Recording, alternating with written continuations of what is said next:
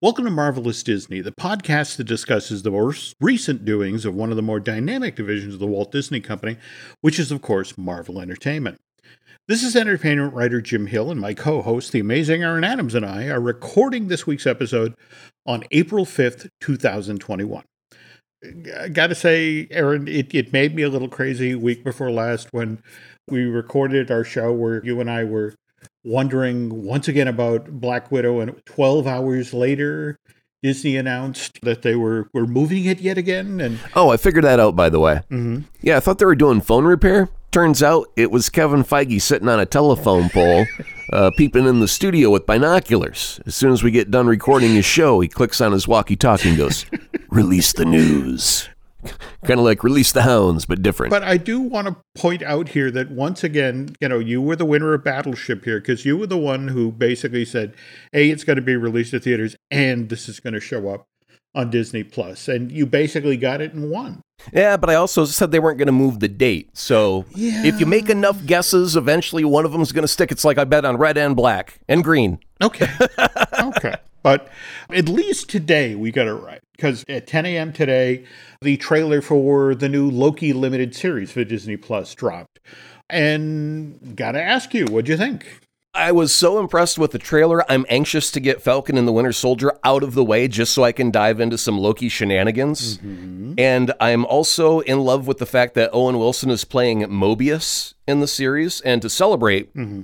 Every time Jim says the secret password of the interesting thing is, I'm going to play a clip of Owen Wilson going, Wow. Well, I must exercise a teeny bit of self control. But I, I have to admit, as well, I was very impressed with what I saw. And yes, it's one of those things I have to wait till June 11th. Ah, dang. Yeah, I mean, I honestly think that they released the trailer like a couple weeks too soon because, like, I was really getting into uh, Falcon and the Winter Soldier like a lot, mm-hmm. and then the trailer dropped, and I was like, Falcon and Winter who? I want to, I want to talk to Loki for a red hot minute. That looks awesome, mm-hmm. and it's only because they've got the wibbly wobbly, timey wimey mm-hmm. is, is what's drawing me to it at this moment, and I don't expect that from Falcon and Winter Soldier. I expect that to stay, you know, earthbound and in in its own timeline and I'm, I want the excitement and interesting stuff of the time travel from Loki. Okay. Just sort of tease something we'll be talking about on the second half of the show, but with chatting with a friend at Marvel Studios, and there's a possibility that Loki, thanks to this Time Variance Association or whatever, it, it, Owen Wilson's organization, this may actually be finally the Marvel limited series that does, in fact, hook up with a movie. But we'll talk about that in the second half of the show today. And before we dive into the news portion of the show, news portion of today's show is brought to you by Storybook Destinations, trusted travel partner of the Jim Hill Media Podcast Network. For a worry-free travel experience, please book online at storybookdestinations.com. Also, because this past weekend was the Easter weekend and you know people had family obligations and that sort of thing, I'm going to assume that there are people who have yet to see episode three of Falcon and the Winter Soldier. And to which I have to say, shame on you. Get your priorities straight. I didn't get around to it till Saturday. And in fact, lovely Sharon Hoodlum's mom reached out, I want to say on Friday afternoon, and, and was asking questions. And it was one of these things like, no, no, mm-hmm. no, don't spoil it for me. So, assuming there are people who have not seen episode three, which was uh, subtitled The Power Broker, we're going to hold off till the second half of the show before Aaron and I talk about that. Okay, so diving into the news of the day, and, and literally some of this stuff is just 24 hours old. Did you see that Chadwick Boseman won a posthumous SAG award last night for Best Actor for his work in Ma Rainey's Black Bottom? I did not see it, but I am not surprised by it. There were those who were saying that this bodes very well for the exact same thing happening for Boseman when the 93 Academy Awards are roll around. By the way, that's Sunday, April 25th. But the thinking is now that it's quite possible that he'll take home a posthumous Oscar for also for his work in Ma Black Bottom. Ryan Coogler, the writer director of of the Black Panther, also readying Black Panther 2 right now, which by the way, did you see the release date on that? That's July 22nd, 2022. So Panther 2 is dropping on the 22nd day of July in 2022. Somebody's really got a thing for twos at Marvel Studios. I wonder if their marketing department will pick up on that gimmick. Gee, I hope it shows up on a poster somewhere. Anyway, Ryan uh, took this opportunity, what was the posthumous recognition that Chadwick's getting, to reminisce about his friend. This is from an interview with Hollywood Reporter, and when talking about the original Black Panther, said that was his movie. Chad was hired to play that role before anyone else was even thought of. Uh, he, he was on the film before I was hired, before any of the actresses were hired. Ryan also talked about what it was like to work with Chad on the set of the film. And what was interesting, he just wow. talked about Chadwick. It was all about everybody else on the set. Even given what he was going through and now know about the, the stage three colon cancer, he was checking in on all the other actors, making sure they were good. Uh, you understand the concept of coverage, you know, when you're you're shooting a scene and you're literally shooting over somebody's shoulder to get a close up with somebody else. The thing is that Boseman would never do the star trip. He'd, he'd stick around and I'll read lines for people off camera to help the other actors. Also, this is where Coogler first really talks about the stage three cancer. And he says, I didn't know what was going on. I knew what uh, Boseman wanted me to know. Also, he talked about what it's like to be working on Black Panther 2 now that Chadwick is gone. And Ryan said, Look, it's difficult, but you got to keep going when you lose loved ones. I know that Chadwick wouldn't wanted us to stop. I, I can feel him yelling at me, like, What are you doing? So you have to keep going.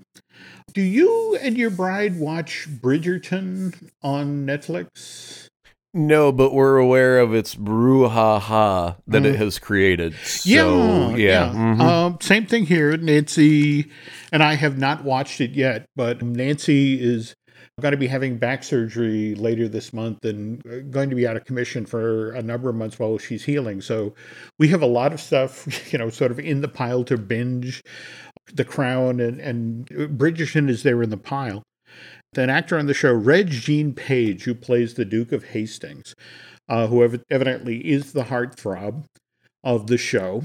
And just recently, fans of the show had their heart broken because they're going to start shooting the second season of the show in a couple of weeks. And evidently, Reg is not coming back. Uh, the Duke of Hastings character is not going to be featured on season two. And how's your heart going to throb now? See, I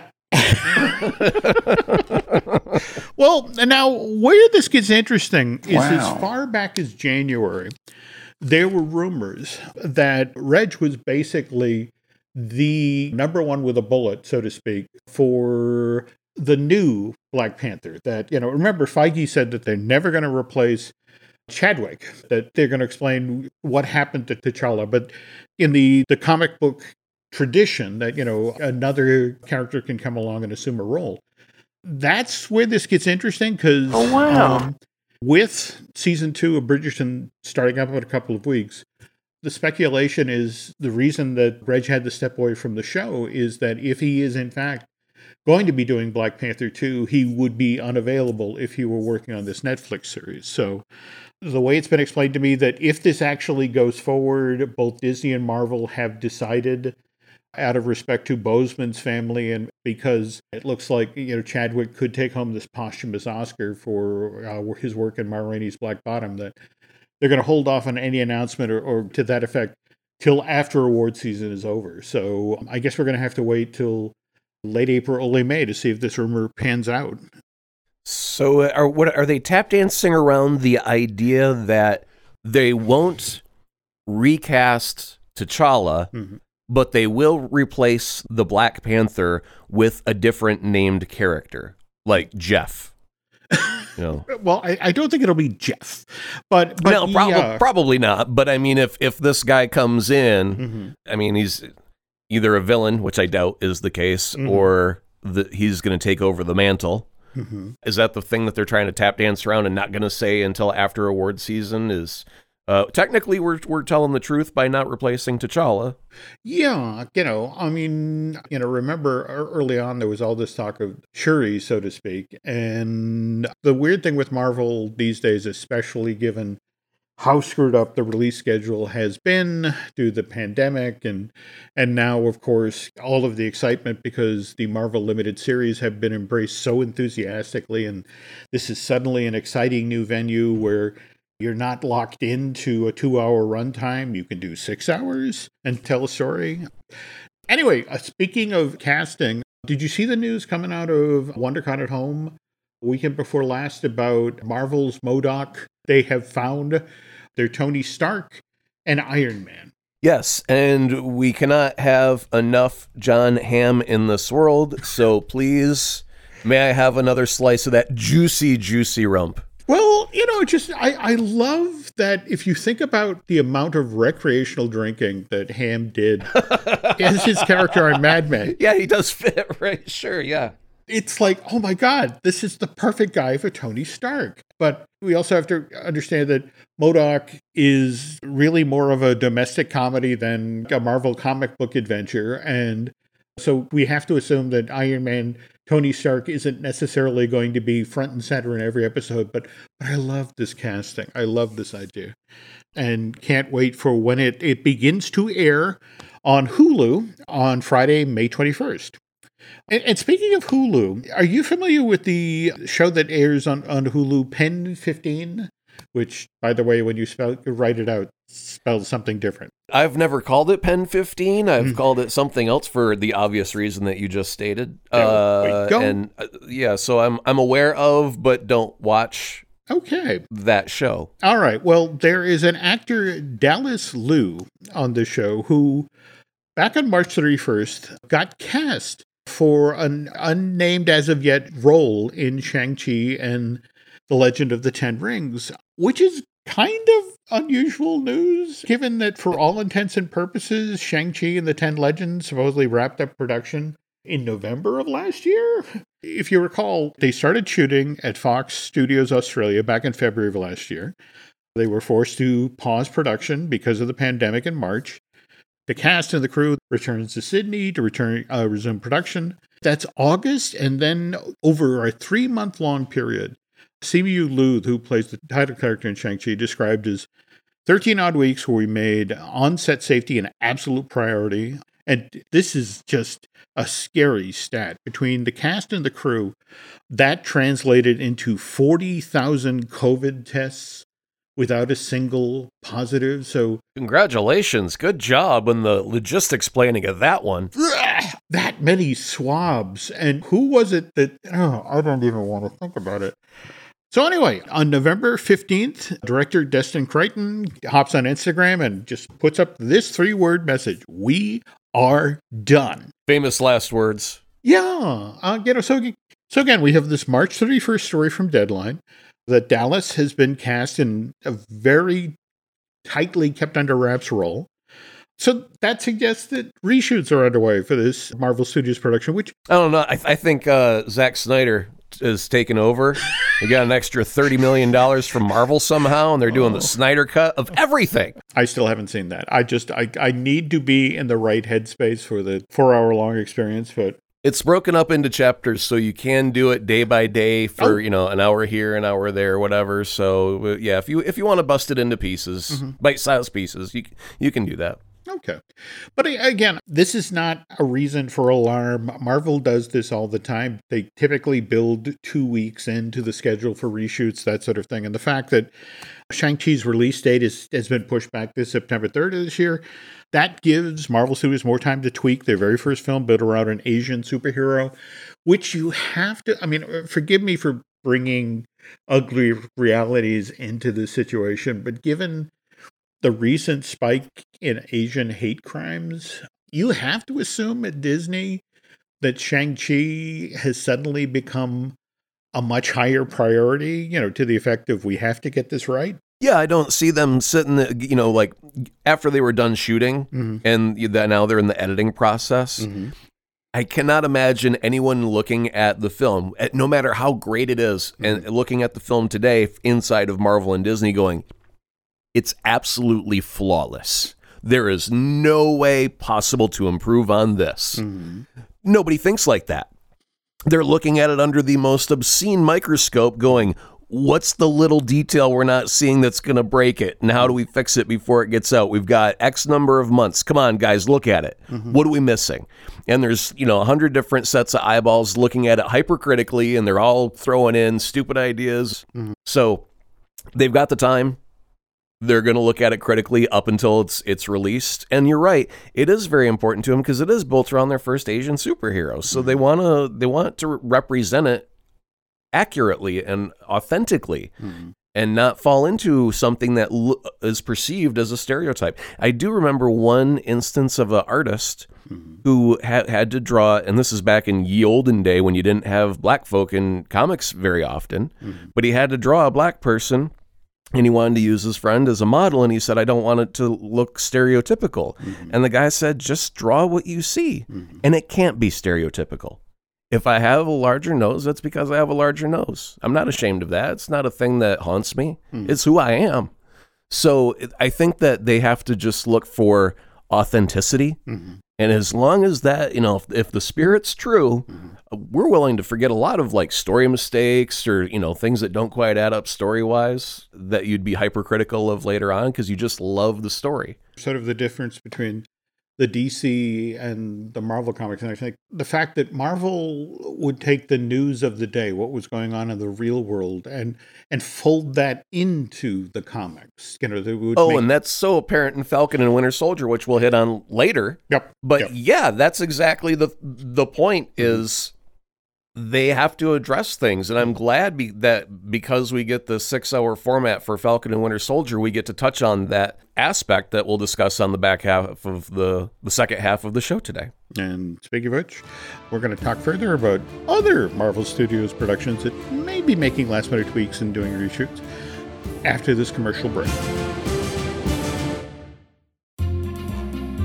We were just talking earlier about Black Widow getting its release date pushed back to July 9th, which in turn, because that moved from May to July, Shang-Chi got pushed out to September 3rd. Did you see, however, while that was going on, that Sony also moved Let There Be Carnage? What were they moving it closer or further away to or from? Because Shang-Chi moved to a September 3rd date. On March 30th, Venom Let There Be Carnage was shifted to a September 24th date. And what was interesting about that is the week prior, Wow. they had announced that the movie uh, was going to be opening on September 17th. And then the news broke about Shang-Chi moving to the 3rd. And uh, evidently, the folks at Sony were kind of looking at that and realizing that given the typical Marvel pattern, um, their films hold very strongly for about three weekends, which meant that the weekend that Venom Let There Be Carnage came into theaters, if it stayed with that 17th date, it would be competing with Shang-Chi for Marvel fans. So it's like, ugh. So they literally moved it that one more week. So Shang-Chi would have its three weeks of, of unadulterated Marvel fans. And then on the 24th of September, Venom Let There Be Carnage drops with the hope that, okay, Shang-Chi is, it has gotten its, its, its market share. It's our turn.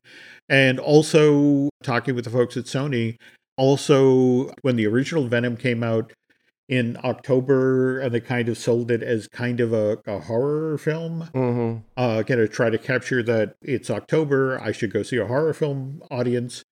So the 24th puts you within spitting distance of. You They know, should have just moved it back a couple extra weeks and, and put it smack in, in Halloween week and been done with it. Was there something blocking Halloween that's better? I'll have to check on that. I know that 2021 has gotten complicated because of so many films announcing release dates and then shifting their dates and you know studios scrambling to fill holes so i'll take a, a closer look at october and see if there's anything going on there and speaking of Venom Let There Be Carnage, just today, there's a publicist for British heavyweight boxer turned actor Larry War Machine Olubamiwo.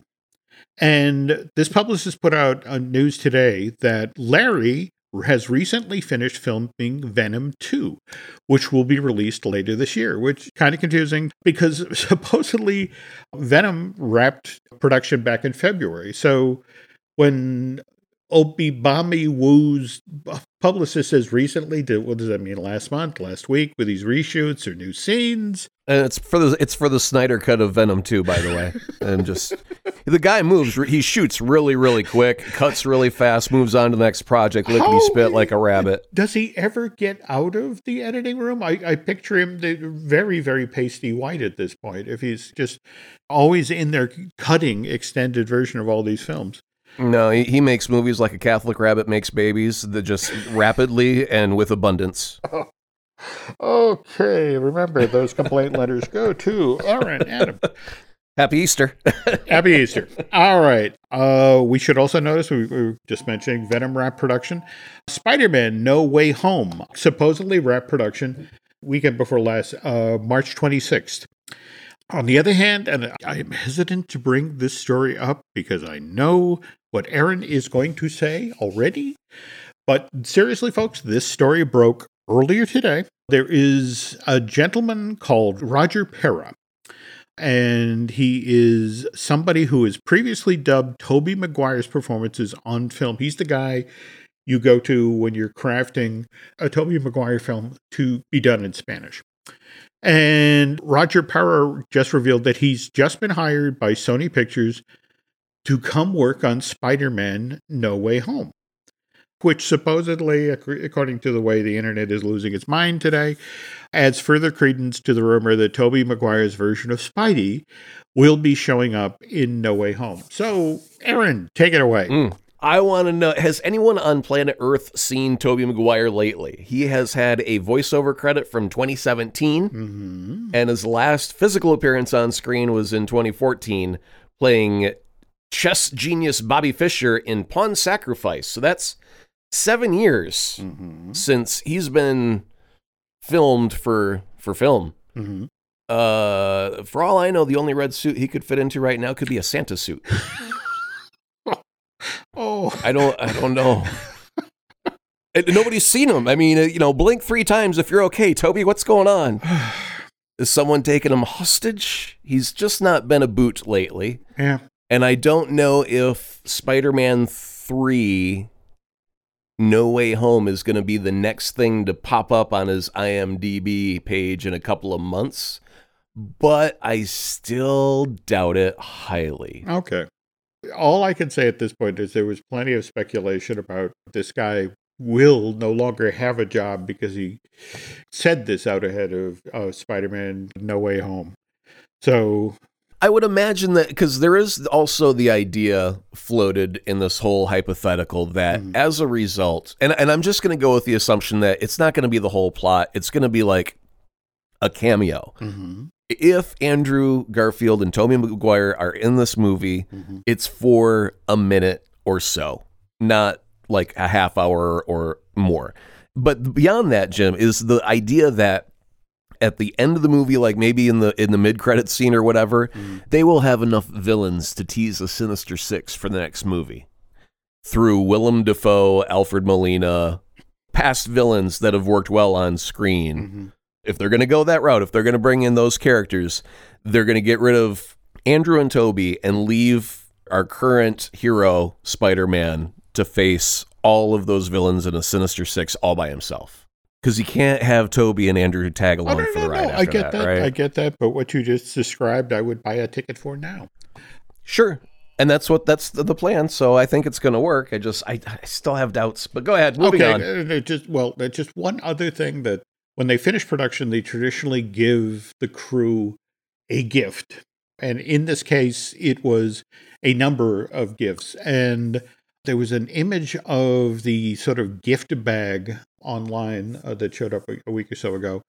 The online community, because they're like the people who have examined the Zapruder film. They're always looking for the, the gunman up on the grassy knoll they were looking at the t-shirt that was given in the gift bag and it's like look that's the design from the andrew garfield version of the spider-man suit and it was just just at this point i guess i don't have a well developed enough eye for these sorts of things but i was looking at it and it's like if i bring that up to aaron he'll beat me to death No, I, I saw the uh, the photo that you're talking about. Yeah, And it does the suit does resemble the Andrew Garfield suit, but Mhm. also Spider-Man gets a new suit every movie. How do we know that's not his new suit for this movie? Uh, interesting. I mean, they have to sell new toys every single movie, Mm-hmm. so you know there's a suit design redesign coming up every film. Okay. So I, I- don't know. I mean, it could be a, a, a nod to a, a past thing. It could mean Andrew's definitely in the movie, and mm-hmm. and I'll be wrong. That's fine. Mm-hmm.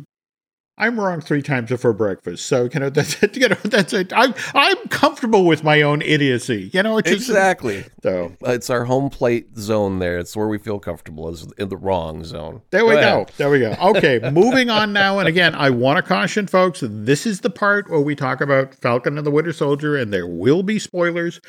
But I have to ask, what's your take so far, where, where we are in the story?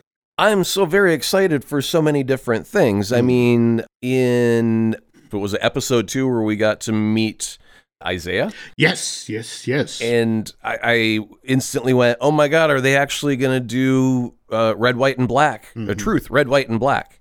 Uh, the storyline because I remember that from it was very very early 2000s like Yeah, uh, aught one or two or something like that I, actually, January to June of 2003. Uh, three okay yeah. Yeah. Back in in them old, good old days, I don't think the the fire of indignancy, like oh this is horrible, you know, when people spoke out, it didn't quite travel as fast mm-hmm. online because we didn't have as much social media. It was mm-hmm. mostly in comment sections where you'd read these thoughts, and there was a lot of just flat out racist people Mhm. saying you can't have a black Captain America. How dare you? And then the series came out, and then there were a whole lot of people like, "This is mm-hmm. awesome. Thank you. Mm-hmm. You know, I, I really needed this." And even though the character was treated very, very harshly, Mhm. yeah, it was a, another one of those thought-provoking storylines that makes you and just to quick very quickly gloss over what the storyline is mm-hmm. the fact that before captain america was success, successfully created with steve rogers there were experiments done on the on the black population very much like the tuskegee Tuskegee Airmen, yeah. Uh, yeah, yeah. The the way that you know we just used human beings as lab rats because you know the, of that instilled racism in the institution. Mhm. And so it's necessary to tell those stories so people are aware, oh my God, that really happened. Or, you know, obviously not the super soldier serum, but it's taken from a real life thing that so when you do investigate, where did this story come from? And you see it linked back to reality, it's that much more horrifying, isn't it? I mean, truly. Yeah, yeah. Find out Frankenstein's monster's a real damn thing. Mhm. And so, um, yeah, I think that they're touching on subjects we shouldn't have today, like racism, but mm-hmm. they're still touching on it because it needs to be touched on, apparently, because it hasn't devolved into oblivion. Mm-hmm. So we need to keep addressing it until it does devolve into oblivion. And this is Marvel's way of, of acknowledging that it still exists, even in their corner of the, the 616 universe. Mm, I mean, I, for me, what I love is a serious story beat like that. You think about it, with each of these three episodes, we've had movie quality action scene. We had our, you know, Yeah. Sam's mid-air rescue on, and then at the edge of Li- Libyan airspace. Episode two, we had that amazing truck roof battle with the I, flag we, smashers. we do need to count how many truck roof battles we have had within the MCU because that seems to be a very popular staging ground for that stunt show. Uh, okay, you're not wrong. If Disney were to build a stunt show in their park right now where people fight on a truck, Yep. the audience would have to go, Is this Winter Soldier? Is this. I mean, like, they've got three or four different movies that they could pick from by now where that could be set. To be entirely honest, I was about to cite the, the Sharon Carter brawl with all of the bounty hunters in that that freight yard, but how many of those did we see on Agents of Shield? I mean that that was also kind of a go-to place to do a great fight scene. But but that doesn't take away from that was, you know, an amazing uh, fight scene. Emily uh, DeCamp, I want to say, did an amazing job, as did her, her her stunt folks. And then let's talk about adding Baron Zemo to the mix. Watching this guy on screen, you can't trust him. Anything that he does. No, he's got that Loki quality of whatever he says is not is not trustworthy. So now let's cut to Sharon Hoodlum's mom's question, which the third episode was was called Power Broker. And we have our Sharon Carter character who she's been on the run all of this time and she ended up in uh Madripoor, I want to say, which Mhm. that doesn't have an extradition treaty with the United States, so she she's out of reach, so to speak. But this is a cynical, beaten down Sharon. And given the way she exits episode three, our Sharon, Hoodlum's mom, flat out asked, Do we think that Sharon is the power broker? Initially, I said no, I don't think so because it was a, a departure from how the power broker had been previously portrayed in comics. Mm-hmm. Not that that means anything in the MCU; they can change anything at all, and it mm-hmm. and it just doesn't matter. Okay. They've got that fluid ability, and so setting that aside. I was like, but then would she want to go back to the, if she was the power broker, would she want to go back to the US? Would she want her name cleared and mm-hmm. leave all of that power behind just so she can go home? But after rewatching that particular episode and seeing how she goes to remember they said there's lower Madripoor, which is the poor side, and then there's upper Madripoor, which is the rich side. Yep. And she takes them from the low side to upside, Mm-hmm. and she's got a place full of art that you know they say that the fakes are in the Louvre. Mhm. And the real ones are in places like this that are sold to criminals Mm-hmm. and she's in charge of it. So, yeah, Hoodlum's mom probably onto something there. Okay. Okay. Well, we have three more episodes and a a couple other mysteries to clear up. I mean, we've uh, we've established that Karli Mo- Morgenthau with the flag smashers who went from you know noble you know getting food and supplies to people in, in refugee camps to blowing up a relief organi- organization. So it's hard to know who to trust at this point, or you know who to you know sympathize with. I want to know if they're manipulating us by casting that girl Mm-hmm. uh, plays Enfys Nest in Solo, a Star Wars story. Yes. Yeah. Who's like the who was bad guy? Mhm. Turn. We thought throughout the movie Solo that she was the bad guy, Mhm. but then it turns out she is the one of the founding members or a leader of a very very young rebellion. And so we get that character switch of, oh, we thought it was bad guy, now she's good guy, and now she's cast as bad guy. And I wonder if everyone's going, hey, wait a minute, isn't that the leader of the rebel? uh, Oh, wait, wait a minute, how's this going to work? yeah, I, I get that, and it is a brilliant bit of casting. Also, other questions though, plugging into uh, you know what Sharon was saying about the power broker. I mean, think about it.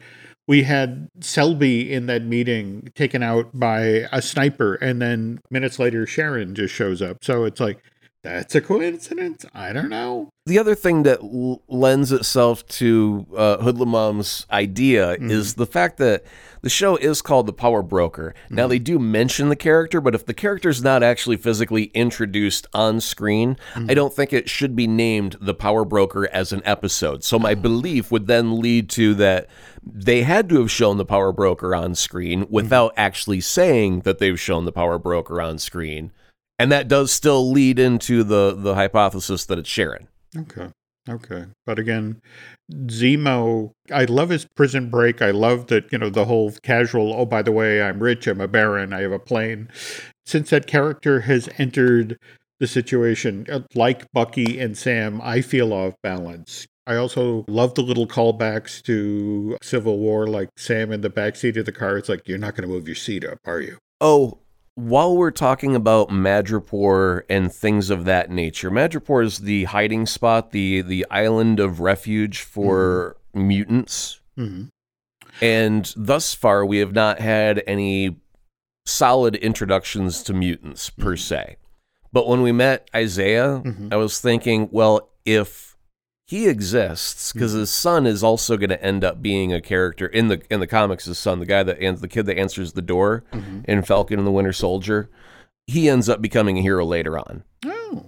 And so I'm thinking, well, if it's passed now genetically, we have a superhero, a super soldier that ends up having offspring. Mhm. That might be the genetic mutation because that guy's been around long enough that we could have several generations pass like, you know, two or 3 Mhm. So if we have a couple generations pass of super soldiers DNA being passed down, we could end up having something rather mutant like today. Mhm. And it just hasn't been officially introduced yet. As a story idea, I'm, I'm still trying to figure out how the X Men are going to be brought in. And I'm seeing things that are possible ways that they could lead into it.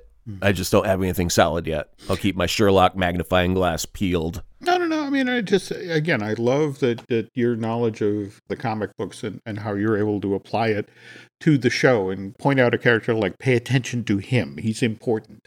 So duly noted. And and as long as we're talking comic books, we have talked at length on this show about Black Widow and you know Marvel's original plan for when this was going to be released and how it's going to launch Phase Four and that sort of thing. And I'm reading a book right now, Inside the Disney Marketing Machine. It's a, a wonderful book written by Lorraine Santoli that talks about how Disney would put together these elaborate campaigns where all divisions of the company would work to promote a project. So, you know, that, that it, you know, it's front, you know, you cannot escape it. It's front of mind. And I think we've only briefly talked about the Black Widow comic book. I think it was written by Kelly Thompson, art by uh, Elena Casagrande. This book got tripped up by the pandemic that was set up to help promote Black Widow. And when it became apparent that the pandemic was shutting down everything, Marvel cut a third of the titles they were going to start releasing in May and June. Uh, They announced they were doing this in April. And then, meanwhile, there's this this book that's supposed to help launch this film. And when they finally get it, you know, sorted out, they they begin, you know, they're going to announce they're going to be begin printing them in September to key off of the November release date of of the Black Widow, which again doesn't happen. And so this series of comic books kind of twists in the wind, which is why I wanted to point out I just found on Amazon that the collected series of these books, it's called Black Widow Volume 1 The Ties That Bind. It's going to be released. It's finally hitting store shelves on May 4th, 2021. And the irony is they picked that date because remember, before Black Widow got pushed off to July, it was supposed to open on May 7th. So I just wanted to talk this book up. I pre ordered my copy because I feel like, you know, poor Kelly and Elena have been through hell. And, you know, and I hear it's a, it's a wonderful story. So that's worth checking out. And you, on the other hand, Aaron, you came across uh, something else also that, that you wanted to talk up. And this, this amazing set of, of playing cards. Can you talk about that? Yeah, it came from uh, Theory 11, and magicians love really slick, smooth, fancy looking playing cards. And back around Christmas time, they had released a massive set of Star Wars themed playing cards. Mhm. Which my wife had gotten for me for a gift, Mhm. and they are just gorgeous. the The Star Wars ones they had a red backed, a blue backed, white backed and also black backed and some just incredibly gorgeous artwork for the kings and, and queens and the jacks etc and because of their popularity uh, theory 11 had decided to make the marvel infinity war deck which encapsulates the entire saga from iron man on on up. And uh, the the artwork is phenomenal. You can go to theory11.com to uh, see the artwork blown up, all beautiful.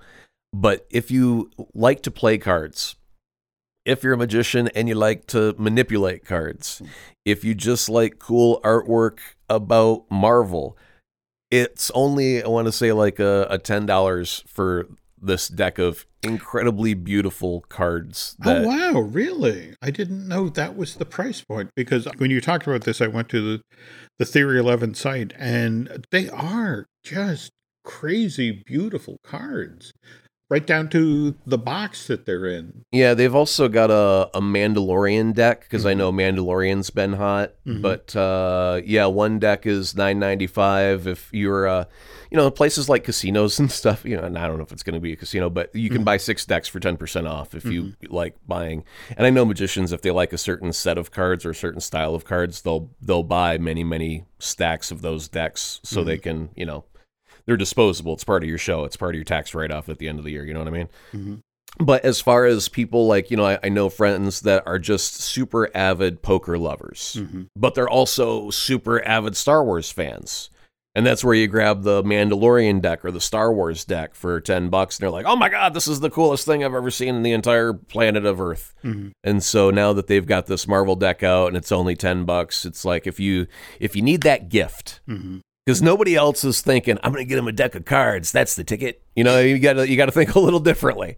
But if you know someone in your life and they just really really enjoy you know playing card games or they really really like marvel in particular and they've got every collectible under the sun Mhm. and you just don't know what to get them it doesn't matter what they're a fan of because it's got all the heroes in it right? You know it's got spider-man in there so if you're a spidey fan here's your jack of hearts I love the fact that the, the two jokers in the deck, one is Thanos and the other is Loki. You know, just Yeah. I, I just I love that idea. the decks are just filled with touch, nuance, and style, Mhm. and they're slick as snot on a doorknob. So, you know, that's pretty slick, Jim. you know That's- that? That's pretty slick. So, all right. Speaking of Loki, what with the dropping of the, the trailer for that Loki limited series on Disney Plus, just wanted to close out this week's show by sharing something I heard from a Marvel Studios insider.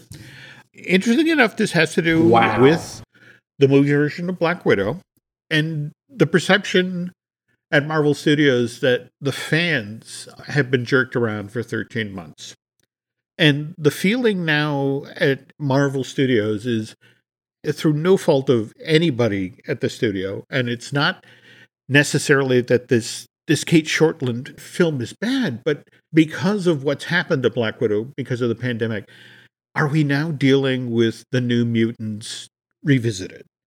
A film that you know has become something of a, a, a joke because of the number of times it's been rescheduled.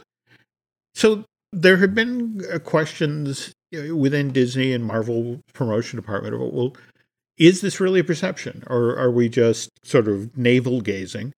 But if it, it really is the perception that's out there, how do we turn this around? Or, or more to the point, in a world where, you know, WandaVision and a Falcon and the Winter Soldier are white hot and there's ravenous appetite now for Marvel content, do we even bother? A Black Widow's going to come out on, on Disney Plus. It's going to have huge numbers. And do we really need to do something? And the interesting thing is, Wow. there's kind of this idea on the middle ground to the effect of, well, what if we do something just out ahead of Black Widow being released to theaters and showing up on Disney Plus as premium content? What if we do something just ahead of that? So, again, you have to remember, as we were just talking earlier in the show, Loki, first episode, drops on June 11th. It has a six episode run. So, Loki will be five episodes into its run by the time Black Widow debuts on July 9th. So the thinking is could we do something special to link, you know, Loki to Black Widow during episode 4? Just sort of tease the fans, get them excited so the very next week when Black Widow drops, they're talking about it. And so and the beauty of it is again, Loki is is a crime thriller with a time travel variant. So they have some time now. So the notion is could we create a, a relatively short scene where Loki steps into the world of the Black Widow film? And so I, I guess they're looking over the footage. They're talking about doing something green screen. I guess they're having conversations with Scarlett Johansson, who obviously. Hold up now. The the idea is Hmm. the, in the trailer that that was released just yesterday. Mhm. It has a shot where Loki is sitting down with Black Widow on Vormir. I mean, it, it looks like they've already got Black Widow and Loki face to face in a scene that's in the trailer. Hmm. So they should already have done that unless they want to expound on that concept further. Okay. I don't if they do that's that's fine, but my whole thing is, you know, you've got positive reinforcement, you know, mm-hmm. Pavlov's dog. Mm-hmm. Everyone knows how that works. There's also negative reinforcement. Mm-hmm. If I say there's a treat in my hand 20 times and there's never been a treat in my hand, eventually the dog is going to quit paying attention to me, right? And so that's what's happened here is like I was interested in Black Widow a year ago, and they went, "Hey, we moved it just a couple of weeks. Hey, we hmm. moved it just a month. Hey, we moved it six months. Hey, we moved it a couple more weeks. Hey, we moved it another month." And now, it would, through sheer negative reinforcement of moving it 15 times and being let down 15 times, or whatever the real number is, pardon mm-hmm. my exaggeration, mm-hmm. I don't care. I just don't care. And the the real problem is right now, timing wise, mm-hmm. When it comes out in theaters, I'm only going to have one Fauci ouchie under my belt by that time out of two. So I won't have the full vaccine, so I can't go to, into a theater. I am paying for Disney Plus, but I absolutely refuse to play for Disney Plus Plus mm-hmm. for that $30 fee to rent the movie one time when just in your most recent fine tuning with Drew Taylor, mm-hmm. you had brought up the fact that was it Raya and the Last Dragon or some movie came out where you could rent it for $30 with the privilege, the mm. gold and platinum card of Disney Plus Plus. Mm-hmm. And then just a week or two later they go, or you could just buy it for 20 on regular old digital video on demand distribution. And also, let's not forget that as part of that version, you got the extra features with which included the cutscenes. But Exactly. So I'm not I'm not going to be renting it on Disney Plus Plus when they make that available to me. I'm not going to be safe to go into a theater, so I am going to be waiting for the digital download where I can purchase it and add it to my collection forever. And until then, I just don't care what they say. They could put flippin' Dumbo flying through the trailer, and I just won't care Okay. until it it meets the requirements for me to be able to view it on my own terms, and that's video download. Okay, well, th- th- then let me throw just one last firecracker here on the pile. We just came off of WandaVision where we were waiting for that moment where things linked up. In fact, you know, remember all of that speculation about who was Vision, you know, uh, going to act with this this actor that he'd always wanted to act with. And we're kind of seem to be repeating ourselves with Falcon and the Winter Soldier. In fact, the the warrior from Wakanda who just appeared in the show. It just you know the effect of okay, you know, does that mean are we going to see somebody else from Wakanda? But to sort of bring this full circle and chatting with my my friend at, at Marvel Studios, they got talking about the fact that you know remember Feige kept talking about how the movies and the limited series on Disney Plus were going to link up, and we- we're two shows in, and this hasn't happened yet. Wouldn't it be cool with Loki if we finally did this? There is one little link that was mm-hmm. noticed online. The eagle-eyed viewers. Oh my goodness! If you put the world to a task, they mm-hmm. will find they will complete their mission. Okay. In the background, when they are at the Captain America Museum, Mm-hmm. if you squint real hard, pause at the right time, in the background montage of images of Cap that they have up, they have a photograph of like a, a news headline photograph of when he has the the taxi door and he uses that in as a shield in the very very early stages of the very first Captain America movie. And then someone went and took a screenshot of Captain America, the first Avenger, during that scene. And there's actually a photographer taking a picture of him grabbing the door and using it as a shield that's kind of at the right perspective. So when it ends up as a museum exhibit Mm-hmm. in Falcon and the Winter Soldier, it links up perfectly to that very first instant of Captain Steve Rogers appearing on the street in a t-shirt and tight, tight pants because he grew three inches too big. I did not know that. Oh, Yeah, it's, again, it's well, really kind of cool. Those those little little itty bitty details for if mm-hmm. you want to spend you know the hours doing the Zapruder routine with the magnifying glass. Mm-hmm. Marvel will reward you for your efforts. oh. Well, now I got to go back and look at episode one.